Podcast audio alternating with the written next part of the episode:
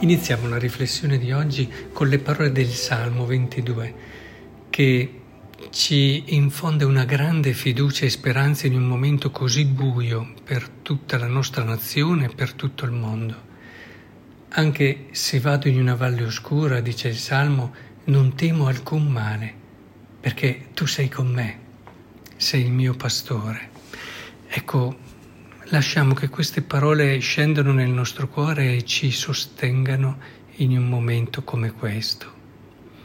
Facciamo poi, provocati dalla parola di oggi, un'ulteriore riflessione che vorrei porre in continuità con quella di ieri.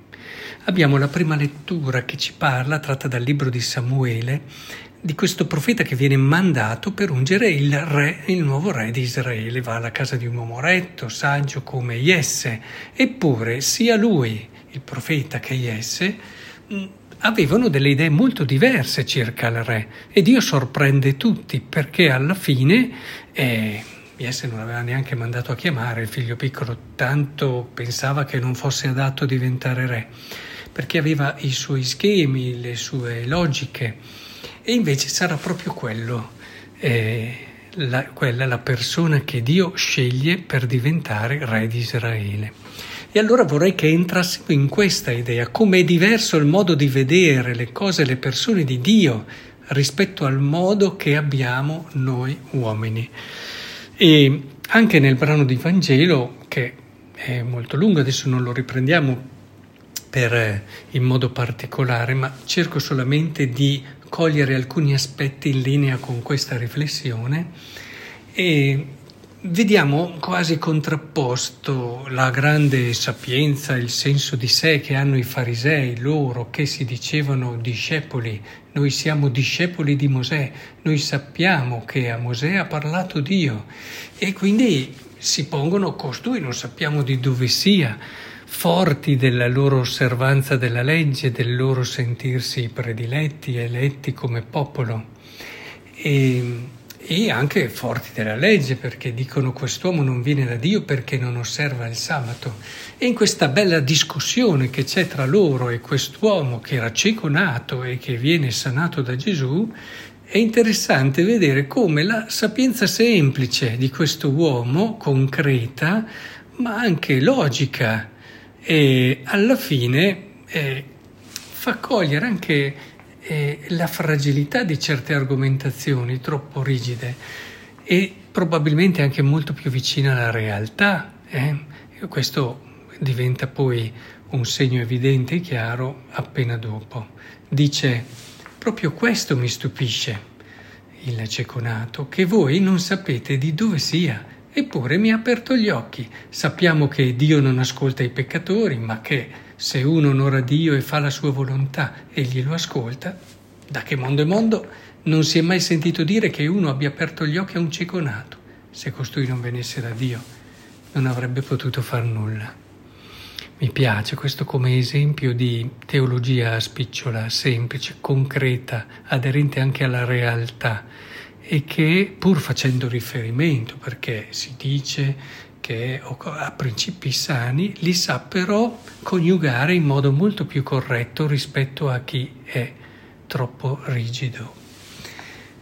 E la risposta, come spesso accade dinanzi a chi smaschera anche certe tue, eh, come dire, debolezze, certe tue incapacità, è quella di aggredirlo e infatti sei nato tutto nei peccati e insegna a noi, gli rispondono, è molto violenta, eh?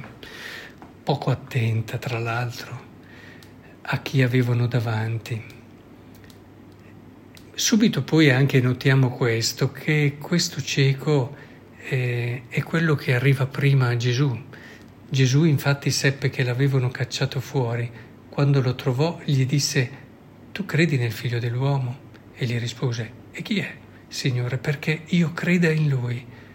Gli disse Gesù, lo hai visto, è colui che parla con te. Ed egli disse, credo, Signore. Si prostrò dinanzi a lui, che bel atto di fede.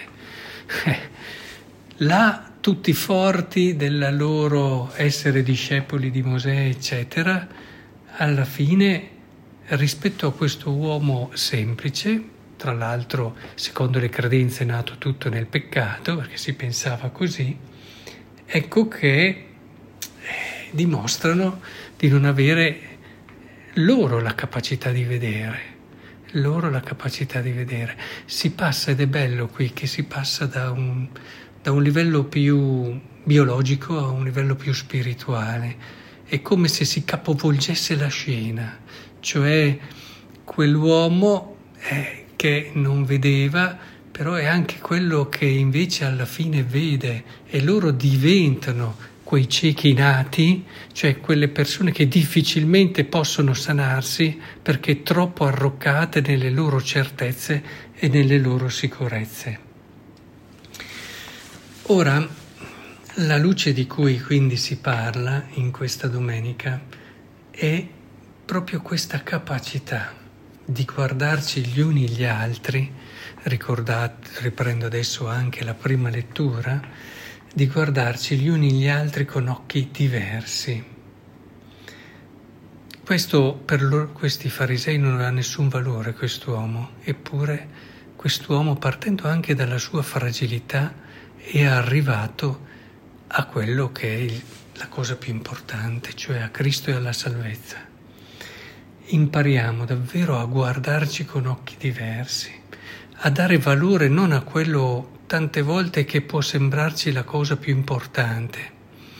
Fare tesoro, dicevamo anche ieri, di quello che può sembrarci la nostra fragilità e la nostra debolezza per tanti santi il punto dove loro si sentivano più deboli, più fragili, magari meno accettati, è diventato il punto da cui è partita la loro meravigliosa storia d'amore verso il Signore. E, e, sottolineo storia d'amore, non storia di primati, perché tanti vedono i santi come quelli che hanno fatto cose enormi da primato.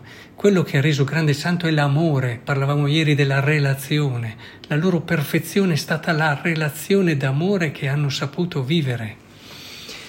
Ecco, i santi sono partiti di lì, sono partiti da quello che poteva essere la loro fragilità e hanno fatto di questo il punto di partenza, la loro forza per andare verso Dio. Questo eh, lo stesso Dio lo ha detto a, a Paolo quando si lamentava della spina nella carne che aveva. Ti basti appunto la mia potenza. È proprio nella debolezza che si manifesta la mia gloria. Ecco, quello è il punto di partenza di ogni cammino di santità che voglia essere vero, molto diverso da quello che a volte immaginiamo noi, no? Super forte, volontà incredibile, impegno straordinario. È proprio questo invece, la forza è quella. Poi il resto è arrivato, ma è arrivato partendo di lì. È quello che è l'errore che facciamo spesso noi quando consideriamo i santi. Il santo curato d'Ars, ad esempio, eh, quando parlava di sé, diceva che se Dio avesse trovato un prete più povero, più piccolo di lui, una persona più piccola, più povera di lui, avrebbe fatto sicuramente con lui quello che ha fatto poi con Santo Corrado d'Ar. E questo non è una bella frase, ehm, perché noi siamo bravi a fare le belle frasi, ma, ma è una cosa che, che lui sentiva profondamente. La storia del curato d'Ars, come la storia di ogni santo, parte da quella che è quello che il mondo rifiuterebbe, quello che il mondo non, non considererebbe valore. Ed è su questo che costruisce il suo capolavoro.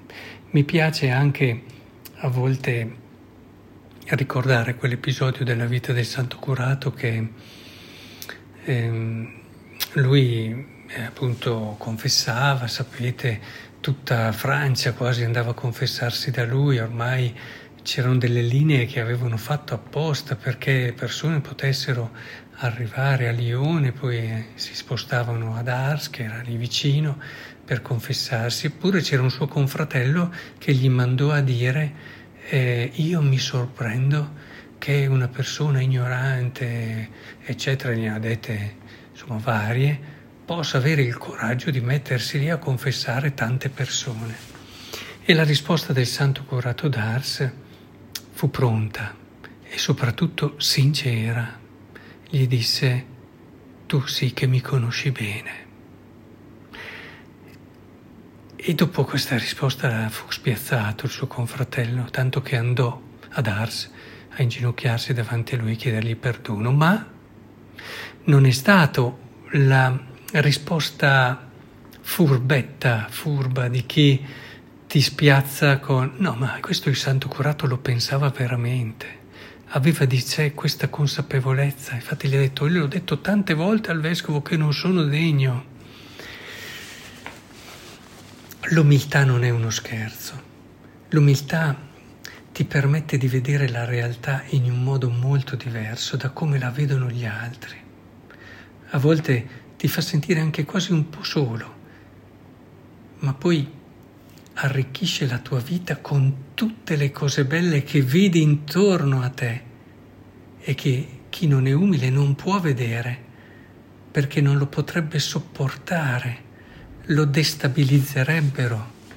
Quando ci sono delle cose belle o gli altri fanno delle cose belle, chi non è umile gli dà da fare. E invece l'umile si arricchisce di tutte le bellezze che vede intorno a sé. Alla fine l'umiltà ti regala una cosa preziosissima, cioè ti fa vedere la realtà, ti fa vedere l'altro, come li vede Dio. E in questo siamo più che cecchinati a volte e solo l'incontro con Gesù ci può dare la vista.